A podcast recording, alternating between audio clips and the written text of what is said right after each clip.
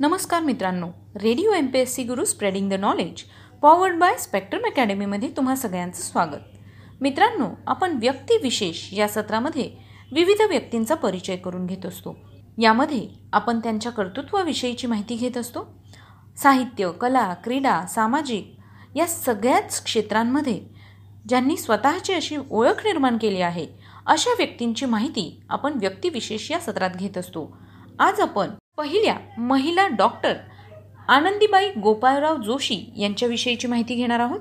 नऊवारी साडी नेसलेली नाकात नथीचा आखडा घातलेली क्रूश शरीर बांध्याची व बोटीच्या तसेच जीवनसागरातील प्रवासाने थकलेली अशी मनस्वी स्त्री मुंबईच्या किनाऱ्यावर उतरली. तिच्या पदस्पर्शाने भारतातील स्त्रियांमध्ये नवचैतन्य निर्माण झाले.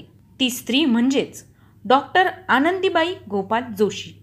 एकोणीसाव्या शतकात केवळ पतीच्या इच्छेसाठी साऱ्या समाजाचा रोष व विरोध पत्करून ही महिला शिकली व पुढे अमेरिकेत जाऊन वैद्यकीय पदवी मिळवून भारतातील स्त्रियांची सेवा करण्याचे व्रत घेऊन भारतात परत आली. भारतातील पहिली महिला वैद्य एम डी म्हणून त्यांचा लौकिक आजही कायम आहे. आनंदीबाई म्हणजे कल्याणच्या गणपतराव जोशी यांच्या कन्या यमुना.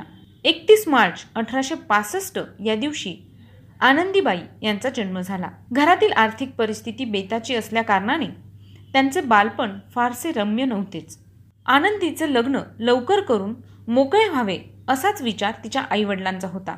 अशातच पोस्टात काम करणाऱ्या गोपाळराव जोशींचे स्थळ अनायसे चालून आले व त्यांच्याशी यमुनाचे लग्न करण्याचे गणपतरावांनी पक्के केले. गोपाळराव जोशी हे विदूर होते व सुधारक विचारांनी भारावलेले होते. विधवेशी पुनर्विवाह करण्याचा त्यांचा निश्चय केला असल्याने आपल्यापेक्षा वयाने वीस वर्षांनी लहान असलेल्या कुमारिकेशी विवाह करणे त्यांना पटत नव्हते. त्यांनी लग्न ठरू नये म्हणून खूप प्रयत्न केले. अखेर यमुनाला शिकण्यासाठी तिच्या माहेरून काही विरोध नसावा अशी अट मान्य केल्यावरच ते लग्नास तयार झाले. स्त्री शिक्षणाचा प्रसार करणे हा त्यांचा ध्यास होता व त्याची सुरुवात स्वतःच्या कुटुंबातून करण्याचा त्यांचा मनोदय होता. आनंदीला शिक्षणात फारसा रस नव्हता परंतु पतीच्या नजरेच्या धाकाने तिला अभ्यास करावा लागत असे. सुधारक विचारांचा काहीसा विक्षिप्त व मनस्वी अशा पतीमुळे तिच्या जीवनाला कलाटणी मिळाली.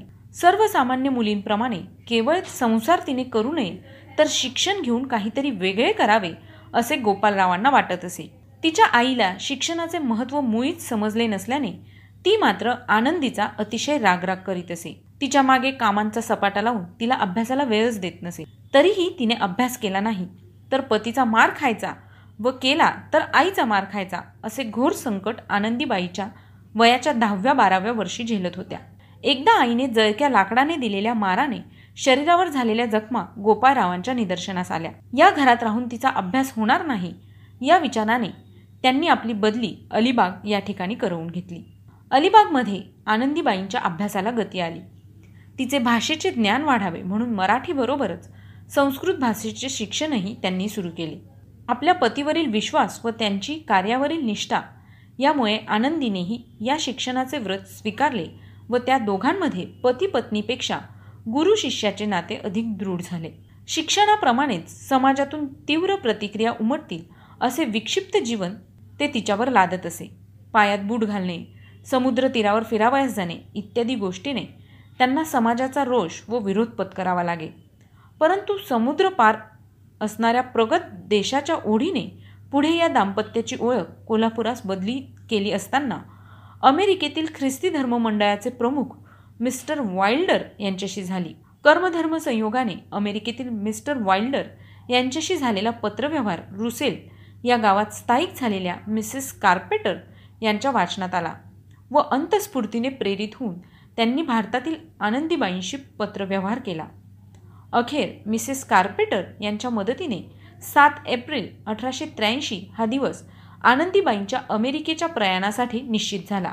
मेट्रिक परीक्षाही पास न झालेली अवघ्या अठरा वर्षांची नऊवारी साडी नेसलेली नाखात नथ घालणारी ही भारतीय तरुणी सात एप्रिल अठराशे शहाऐंशी रोजी कलकत्ता बंदरावरील सिटी ऑफ बर्लिन या बोटीत विराजमान झाली. डोळ्यात दाटून आलेल्या अश्रूंच्या पडद्याआड गोपाळराव दिसेनासे झाले. बोटीत लोकांच्या विचित्र नजरा त्यांना भेडसावत होत्या. मनाची अस्वस्थता व नैराश्य घालविण्यासाठी त्यांनी बोटीतील ग्रंथालयाचा आधार घेतला. सिटीजन ऑफ द वर्ल्ड या पुस्तकाने त्यांना प्रफुल्लित केले व केवळ उकडलेले बटाटे खाऊन दोन महिन्याचा प्रवास आनंदीने पार पाडला. चार जून अठराशे शहाऐंशी रोजी त्यांनी अमेरिकेच्या भूमीवर पाय ठेवला. व मिसेस कार्पेटर यांच्या घरी त्या राहू लागल्या. पुढे अत्यंत प्रतिकूल परिस्थितीतही त्यांनी अभ्यासाची कस सोडली नाही व वैद्यकीय शिक्षणाची पदवी घेतली. एक मार्च अठराशे शहाऐंशी रोजी त्यांचा पदवीदान समारंभ झाला व त्यांना एम डी ही पदवी मिळाली. भारतीय इतिहासाचे एक सोनेरी पान लिहिले गेले. गोपाळराव व आनंदीबाई यांच्या जीवनातील हा परमोच्च आनंदाचा क्षण होता. यासाठी त्यांनी जीवनातील अनेक सुखांचा त्याग केला. अखेर नऊ ऑक्टोबर अठराशे शहाऐंशी रोजी इट्सरिया या बोटीने हे दाम्पत्य भारताकडे परत निघाले.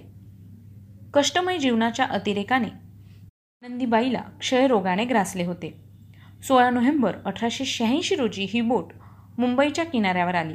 मायदेशी परत आल्याचा आनंद त्यांच्या मुखावर दिसत होता पण शरीर मात्र थकले होते. शिक्षण घेऊन डॉक्टर होण्याचे आनंदीबाईंचे व गोपाळरावांचे स्वप्न पूर्ण झाले होते. सुरुवातीला तत्कालीन भारतीय समाजाकडून आनंदीबाईंच्या डॉक्टर होण्याला खूप विरोध झाला. त्यावेळी आनंदीबाईंनी कोलकाता येथे एक भाषण केले. तेव्हा त्यांनी भारतामध्ये महिला डॉक्टरांची किती आवश्यकता आहे हे पटवून दिले आणि स्पष्ट सांगितले की मला यासाठी धर्मांतर वगैरे करण्याची गरज नाही. मी माझा हिंदू धर्म व संस्कृती यांचा कदापिही त्याग करणार नाही. मला माझे शिक्षण पूर्ण झाल्यावर भारतात येऊन महिलांसाठी एक वैद्यकीय महाविद्यालय सुरू करायचे आहे. हे भाषण लोकांना खूप आवडले. त्यामुळे त्यांना होणारा विरोध तर कमी झालाच पण त्यांना या कार्यात हातभार म्हणून संपूर्ण भारतातून आर्थिक मदत जमा झाली. भारताचे तत्कालीन रॉय यांनी पण त्यांना दोनशे रुपयांचा फंड त्यावेळी जाहीर केला होता. एम डी झाल्यावर आनंदीबाई जेव्हा भारतात परतल्या त्यावेळी त्यांना कोल्हापूरमधील अल्बर्ट एडवर्ड हॉस्पिटलमधील स्त्री कक्षाचा ताबा देण्यात आला होता. केवळ एकवीस वर्षाच्या जीवनयात्रेत आनंदीबाईंनी भारतीय स्त्रियांसाठी प्रेरणादायी जीवनादर्श उभा केला. दुर्दैवाने आनंदीबाईंच्या बुद्धिमत्तेचा आणि ज्ञानाचा फायदा जनतेला होऊ शकला नाही. डॉक्टर होऊनही कुणा देशभगिनीवर उपचार करण्याची संधी आनंदीबाईंना मिळालीच नाही. सव्वीस फेब्रुवारी अठराशे सत्याऐंशी रोजी त्यांचं निधन झालं. त्यांच्या नावात आनंद असूनही अत्यंत खडतर व दुःखमय जीवन त्यांच्या नशिबी होते. अत्यंत प्रतिकूल परिस्थितीतही धडारीने जगणारी ही स्त्री भारतीय संस्कृतीच्या इतिहासातील क्रांतीच म्हणावी लागेल. ध्येयपूर्तीसाठी एखादी महिला आपली शक्ती किती प्रकर्षाने सिद्ध करू शकते याचे ज्वलंत व मूर्तिमंत उदाहरण म्हणजे डॉक्टर आनंदीबाई होय. म्हणूनच आजही त्या वंदनीय व आदर्श आहेत. तर मित्रांनो आज आपण व्यक्तिविशेष या सत्रामध्ये डॉक्टर आनंदीबाई जोशी पहिल्या महिला डॉक्टर यांच्याविषयीची माहिती बघित ही माहिती तुम्हाला कशी वाटली? याबद्दलचा फीडबॅक आम्हाला नक्की द्या. यासाठीचा आमचा व्हॉट्सअप क्रमांक आहे शहाऐंशी अठ्ठ्याण्णव शहाऐंशी अठ्ठ्याण्णव ऐंशी. म्हणजेच eight six nine eight eight six nine eight eight zero ऐकत रहा radio M P S C Guru spreading the knowledge powered by Spectrum academy